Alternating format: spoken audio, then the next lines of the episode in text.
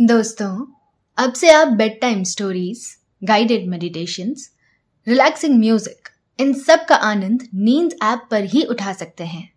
इसके साथ ही नींद ऐप और वेबसाइट पर आप नए स्लीप प्रोडक्ट्स जैसे sleep gummies milk mix sleep tea इन सब की जानकारी पाएँ। इन प्रोडक्ट्स की आपको ना ही कोई आदत लगेगी और ना ही इनसे कोई साइड इफेक्ट्स होंगे। बल्कि ये प्रोडक्ट्स आपको तुरंत अच्छी नींद लाने में मदद करेंगे और आपका स्लीप एक्सपीरियंस बेहतर बनाएँगे। नमस्कार। मैं हूँ अपूर्वा। आज सुनिए लेखक रजत की लिखी स्लीप स्टोरी बोध कथाएँ। जिस तरह उजाले का महत्व है, उसी तरह अंधेरे का भी अपना महत्व है। दिन है तो रात भी है।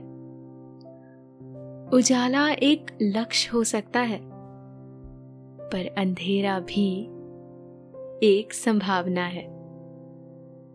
अंकुर एक युवा नौजवान है, जो अपनी ज़िंदगी के लिए नई उम्मीद की तलाश में है। आशा की किरण के तराश में। वो एक प्रार्थना करता है और आशीर्वाद के रूप में खुद को एक प्राचीन स्थान पर पाता है, जहाँ बोध कथाएँ सुनाई जा रही है, जो अंकुर की ज़िंदगी को सूरज और चाँद की तरह खिला देती है। आइए सुनते हैं बोध कथाएँ। लेकिन ये कथाएँ सुनने से पहले आप अपने आसपास की सारी लाइट्स ऑफ़ कर दे। आराम से लेट जाए। अपनी आँखें धीरे से बंद कर लीजिए। अब थोड़ा सा अपने शरीर को आराम दीजिए। थोड़ा और आराम। अपने शरीर को बिल्कुल ढीला छोड़ दीजिए। कोई टेंशन नहीं। कोई तनाव नहीं। अपने दिमाग में चल रहे सभी विचारों को, चिंताओं को त्याग दे। एक शांति सी महसूस करे। सब नेगेटिव पॉजिटिव विचारों को धीरे धीरे निकाल दे। हाथों को सीधा करके अपनी कमर के साइड में रख लीजिए। अपनी सांस पर ध्यान लगाए। इसको धीमे या तेज नहीं करना है। बस ध्यान देना है कि कैसे वो आपके नाक गले में होते हुए आपके अंदर प्रवेश कर रही है। और कैसे वो आपके गले और नाक के माध्यम से वापस निकल रही है। मन शांत, एकदम शांत, बिल्कुल शांत होता जा रहा है। आप बहुत अच्छा महसूस कर रहे हैं। खुद को काफ़ी हल्का बिल्कुल हल्का फील कर रहे हैं। सब तरफ़ शांति ही शांति है। सुकून है। खामोशी है। उजाला एक लक्ष्य हो सकता है। पर अंधेरा भी एक संभावना है। ये आप पर निर्भर करता है। कि आप इसे किस तरह से देखना चाहते हैं। रात अंधेरी होती है, पर इसमें चाँद भी होता है। तारे भी होते हैं। और रातों में खिलने वाले फूल भी। और सबसे महत्वपूर्ण, रात के बाद भोर आती है। सवेरा आता है। इतना पढ़कर अंकुर ने कागज़ को पलट कर देखा। पर पीछे की तरफ़ कुछ नहीं लिखा है। सिर्फ़ ये पाँच पंक्तियाँ। रात के करीब नौ बज रहे थे। अंकुर अपने घर के पास पहुँच चुका था। वो एक अकाउंटेंट है। पर आजकल वो अपने काम को लेकर कुछ परेशान सा रहता है। वो ज़िंदगी की कुछ बातों को लेकर संकोच में है। ज़िंदगी में बहुत कुछ उसके मन के विपरीत घटित हो रहा है। पर वो हमेशा बेहतर की आशा करता है। अक्सर जब भी किसी उलझन में होता है, अपनी आँखें बंद कर आशा की किरण देखने की कोशिश करता है।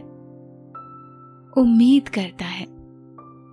घर के पास पहुँचने पर एक उड़ता हुआ कागज़ हवाओं की मदद से अंकुर की कमीज पर आकर ठहर गया था। अंकुर चलते हुए रुका। हवाएँ आम की तुलना में कुछ तेज चल रही थी। उसने कागज़ को हाथ में लिया और उसमें जो लिखा था पढ़ने लगा। उस पर लिखी पंक्तियाँ पढ़कर उसे अच्छा अनुभव हुआ। उसे प्रेरणा मिली। लेकिन आगे कुछ नहीं लिखा है। कागज़ पलटने पर भी कुछ नहीं मिला। ये किसी किताब का एक कागज़ है, जो देखने में काफ़ी पुराना लग रहा है। कागज़ पर कोई नाम, कोई संकेत नहीं, जिससे पता चल पाए ये किसकी किताब है? या कौन सी किताब है? अंकुर ने कागज़ को घड़ी कर अपनी पॉकेट में रख लिया और घर की तरफ़ जाने लगा। उसके घर के बाहर एक नीम का पेड़ है। वो वहाँ जाकर ठहर गया। उसने आसमान पर चाँद की तरफ़ देखा। पेड़ पर अपना हाथ टिकाया और अपनी आँखें बंद कर प्रार्थना करने लगा। मुझे सही रास्ता दिखाइए।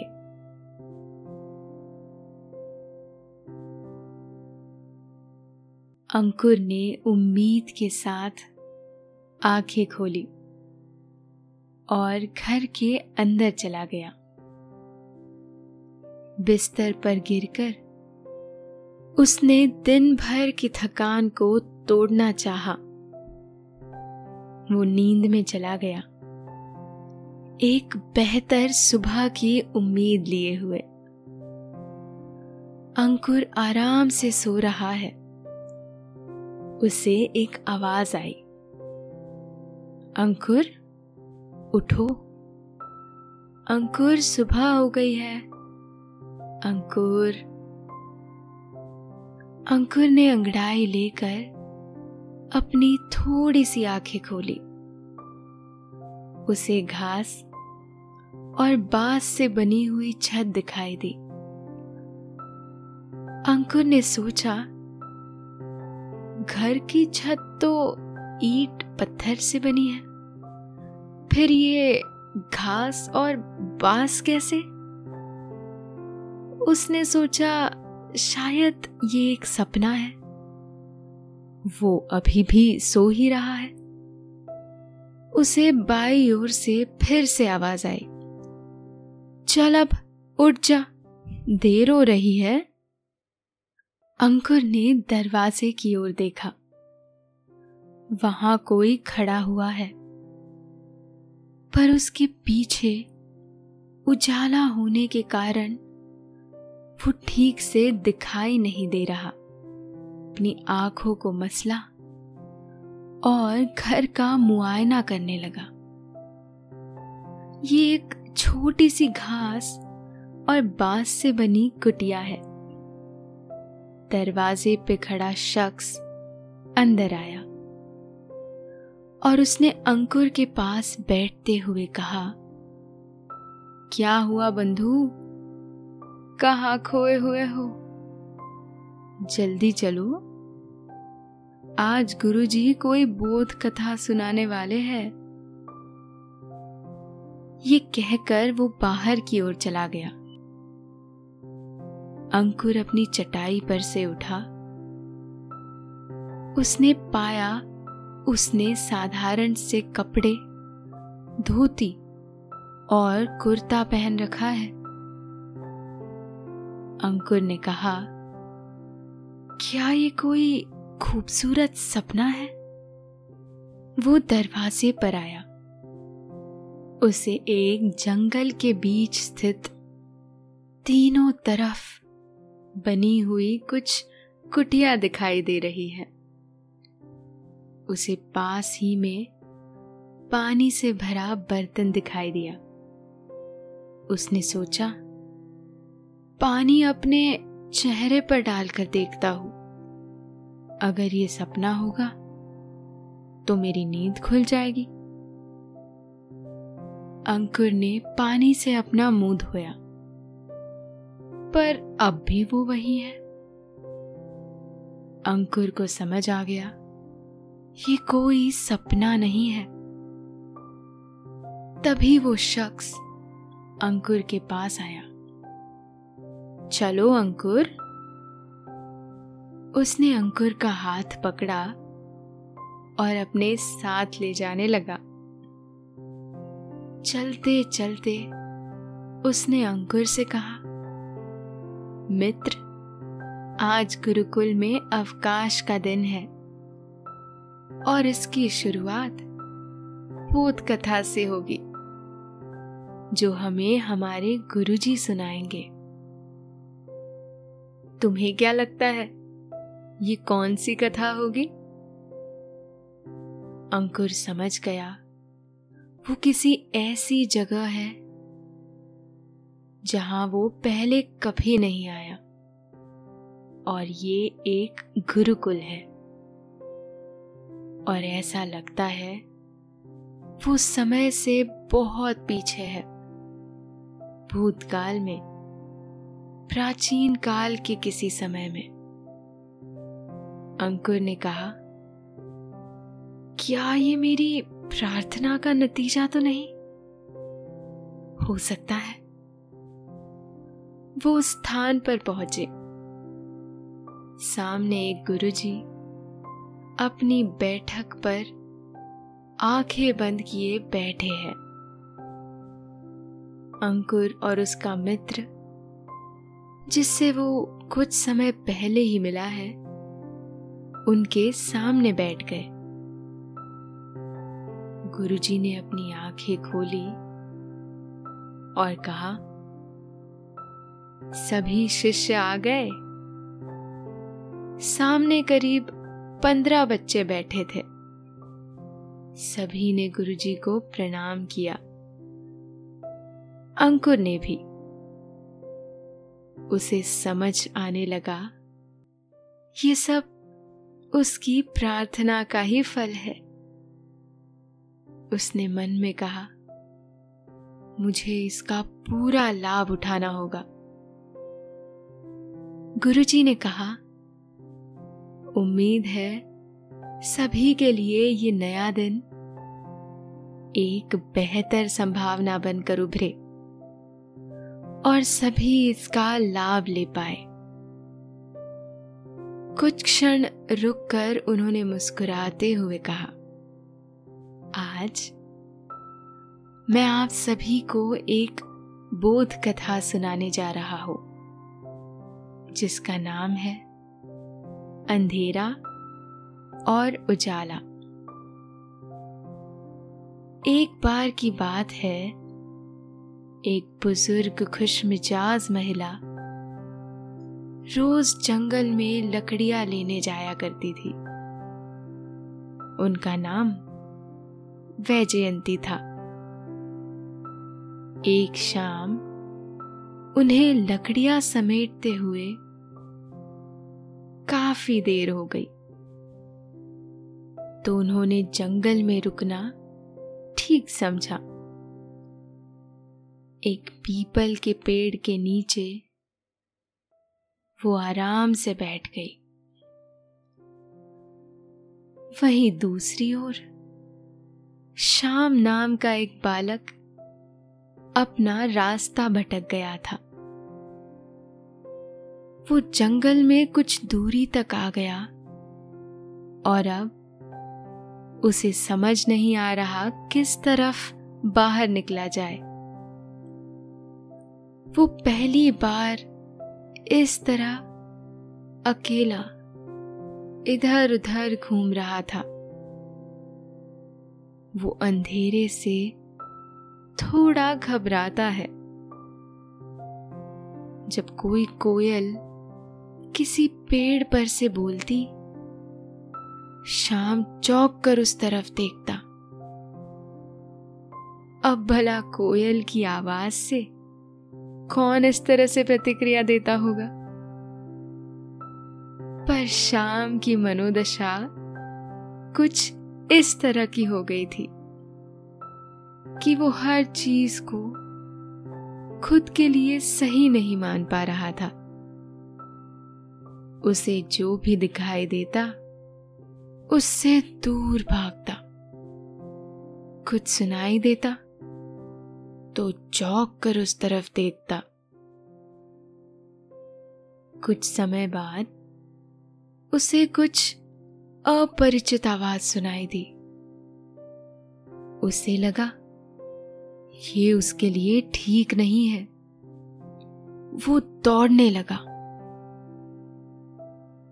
आसमान पर चाँद तो है, और उसकी चांदनी भी अपनी पूरी रंगत के साथ जंगल में बह रही है। शाम किसी को पुकारता हुआ दौड़ रहा था।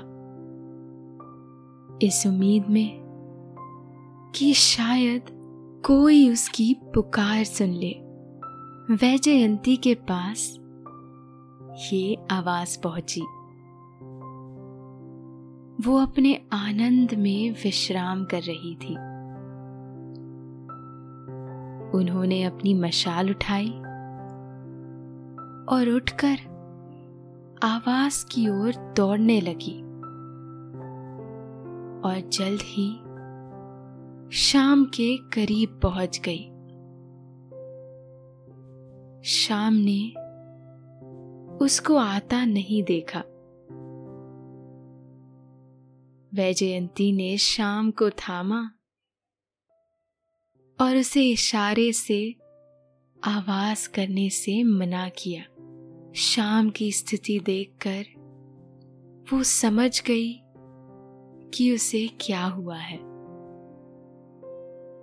वैजयंती को शाम से कुछ पूछने की ज़रूरत महसूस नहीं हुई।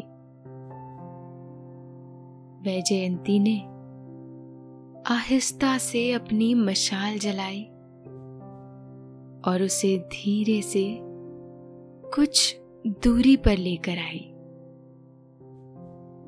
शाम को समझ में आना मुश्किल था कि वो कर क्या रही थी। वो दोनों एक बरगद के पेड़ के पास रुके। वैजयंती ने दो कदम आगे बढ़ाकर मशाल को हवा में घुमाया और फ़ौरन अपनी मशाल को बुझा दिया। उसकी गर्माहट से ज़मीन पर उग रही घास हिलने लगी। और उसके भीतर से कई जुगनू एक साथ चमकते हुए सामने आकर उड़ने लगे। जुगनू चमकते हुए, टिमटिमाते हुए शाम और वैजयंती के सामने उड़ रहे थे। शाम ये मनभावन मंजर देखकर अपनी सारी परेशानियाँ भूल गया। वैजयंती ने शाम का हाथ आगे किया। एक जुगनू उस पर आकर बैठ गया। शाम का दिल मुस्कुराने लगा। वैजयंती उसे वहाँ से कहीं और ले जाने लगी।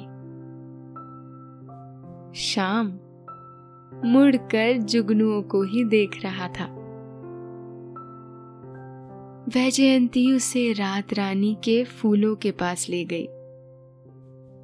शाम ने कोई प्रतिक्रिया नहीं दी। उन्होंने शाम की आँखें बंद की। और अपने आंचल से हवा करने लगी। रात रानी के पौधे एक साथ हिलने लगे। उनकी खुशबू हवाओं में बहने लगी। शाम ने ये खुशबू ली। वो खिलखिला उठा। उसे महसूस हुआ कि रात रानी से सुंदर फूल और कोई नहीं होगा। वैजयंती उसे और आगे ले गई और आसमान की तरफ़ इशारा किया। शाम ने ऊपर की तरफ़ देखा। इस जगह पेड़ कुछ कुछ दूरी पर थे, जिससे आसमान साफ़ दिखाई दे रहा था। और चांदनी पूरी आभा के साथ ज़मीन की ओर आ रही थी। और उन दोनों पर भी शाम ये नज़ारा देखकर आश्चर्य से उत्साहित हो गया। उसके हाव भाव पूरी तरह से बदल गए। उसकी आँखें खुली की खुली रह गई। ऐसा अद्भुत नज़ारा उसने पहले कभी नहीं देखा था। उसने वैजयंती की ओर देखा। वो आनंदमय अवस्था में आसमान की तरफ़ देख रही थी। वैजयंती ने शाम की ओर देखा और कहा, तुम क्यों परेशान थे? शाम ने मुस्कुरा कर कहा, माफ़ करना, मैं खाम खा ही परेशान था। वैजयंती ने उसे समझाते हुए कहा, तुम खाम खा ही परेशान नहीं थे। जो तुमने आज तक सुना था, वही तुमने माना। उजाला एक लक्ष्य हो सकता है, पर अंधेरा भी एक संभावना है। ये आप पर निर्भर करता है, आप इसे किस तरह से देखना चाहते हैं? रात अंधेरी होती है पर इसमें चाँद भी होता है, तारे भी होते हैं, और रातों में खिलने वाले फूल भी। और सबसे महत्वपूर्ण, रात के बाद भोर आती है, सवेरा आता है। उजाले को बुरा मत मानो। ज़िंदगी के लिए ये ज़रूरी है। जिस तरह हर दिन हमें भी कुछ समय अंधेरे की ज़रूरत पड़ती है। शाम ने पूछा, कैसे? वैजयंती ने कहा, हमें नींद की आवश्यकता होती है। हम अपनी आँखें बंद कर अंधेरे की मदद से ही सो पाते हैं। अंधेरा हमारी आँखों में समाया होता है। उजाला और अंधेरा प्रकृति के दो पहलू हैं। दोनों के ही अपने अपने महत्व है। शाम वैजयंती की बातें समझ चुका था। उसके चेहरे पर मुस्कान और मन में विश्वास जाग उठा था। आज उसका जैसे नया जन्म हुआ था। वो अब सभी को किसी अलग नज़रिए से देख पा रहा था। उसने वैजयंती को प्रणाम कर, उनका आशीर्वाद लिया और धन्यवाद किया।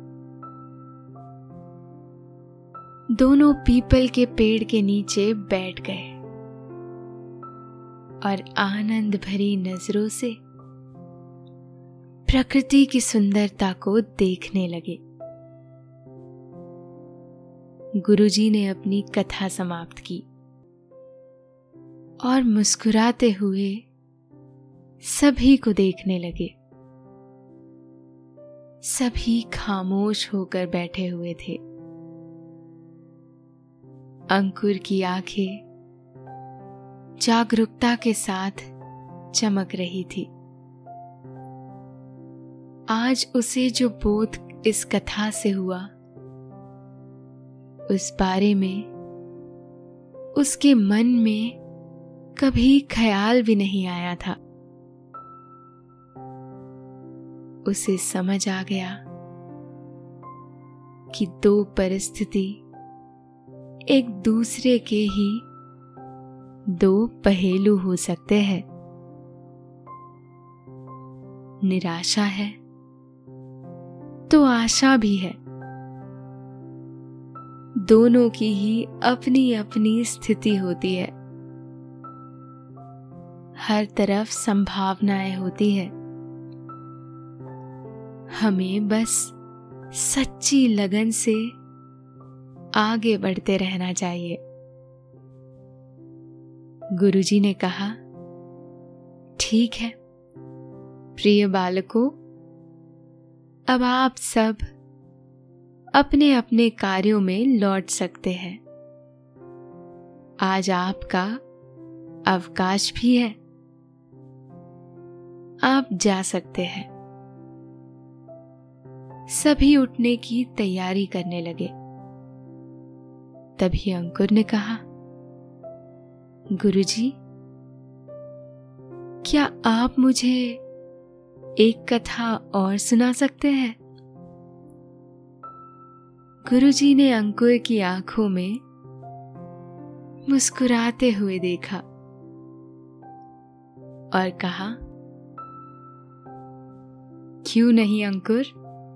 ज़रूर, हमें इससे खुशी होगी। सभी वापस से बैठ जाइए। इसमें ज़्यादा समय नहीं लगेगा। मैं विश्वास दिलाता हूँ। सभी बैठ गए। गुरुजी ने मुस्कुराते हुए कहा, खूबसूरती, यही नाम है इस बोध कथा का। जो आप लोगों को सुनाने जा रहा हूँ। एक समय की बात है। जब अपना प्रतिबिंब देखने के लिए आईना नहीं होता था, एक लड़की मेघा, जिसने खुद को कभी आईने में नहीं देखा था, वो इस बात को लेकर अक्सर दुविधा में रहती थी कि वो कैसी दिखती है। मेघा तरह तरह की चीज़ों में खुद को ढूंढती थी। कभी चमकते कपड़ों में खुद को देखने की कोशिश करती तो कभी परछाई में खुद के आकार को टटोलती बर्तन में भरे, पानी में अपना चेहरा देखती। पर वो ये समझ नहीं पा रही थी कि वो खूबसूरत है या नहीं। एक दफ़ा उसकी एक सहेली ने उसे एक दिलचस्प बात बताई। सहेली ने कहा, यहाँ से दूर कहीं एक दरिया है, एक अद्भुत दरिया। उसमें देखने पर खुद की हूबहू छवि नज़र आती है। जैसे आप है, उसी तरह की। तुम चाहो तो वहाँ जा सकती हो मेघा ने कहा, पर वो दरिया है कहाँ? मैं वहाँ पहुंचूँगी कैसे? सहेली ने उसे वहाँ जाने का रास्ता बताया और मेघा वहाँ जाने के लिए निकल पड़ी। दरिया के पास पहुंचकर मेघा ने देखा वो दरिया कमाल का मनमोहक है। उसने साहस कर अपने आप को दरिया में देखा। मेघा ने पाया, वो बेहद खूबसूरत है। उसे खुद पर जो संदेह था, वो अब नहीं रहा। जिस तरह मेघा नहीं जानती थी कि वो कितनी खूबसूरत है। उसी तरह कई लोगों का भी ज़िंदगी के बारे में ऐसा ही ख्याल है। वो नहीं जानते कि ज़िंदगी कितनी खूबसूरत है। गुरुजी ने मुस्कुराहट के साथ बोध कथा का अंत किया। सभी शांति के साथ अभी अभी हुए इस बोध को महसूस कर रहे हैं। अंकुर की आँखों में उम्मीद की चमक है। दिल में आशा की किरण है और मन में विश्वास है। आज उसे ये बोध हुआ है कि ज़िंदगी कितनी खूबसूरत है। अंधेरा हो या उजाला, संभावना तो हर जगह होती है। अंकुर का पूरा दिन इस रहस्यमयी प्राचीन स्थान पर बीता। रात में वो कुटिया में जाकर सो गया। सुबह होने के साथ उसकी नई ज़िंदगी की शुरुआत हुई। उसने पाया, वो वापस अपने घर पर आ गया है। ये सब प्रार्थना का ही आशीर्वाद था। नई रात के साथ नई नींद आपके लिए आई है। आपकी आँखें नींद में डूबने लगी है। आप गहरी नींद में हैं।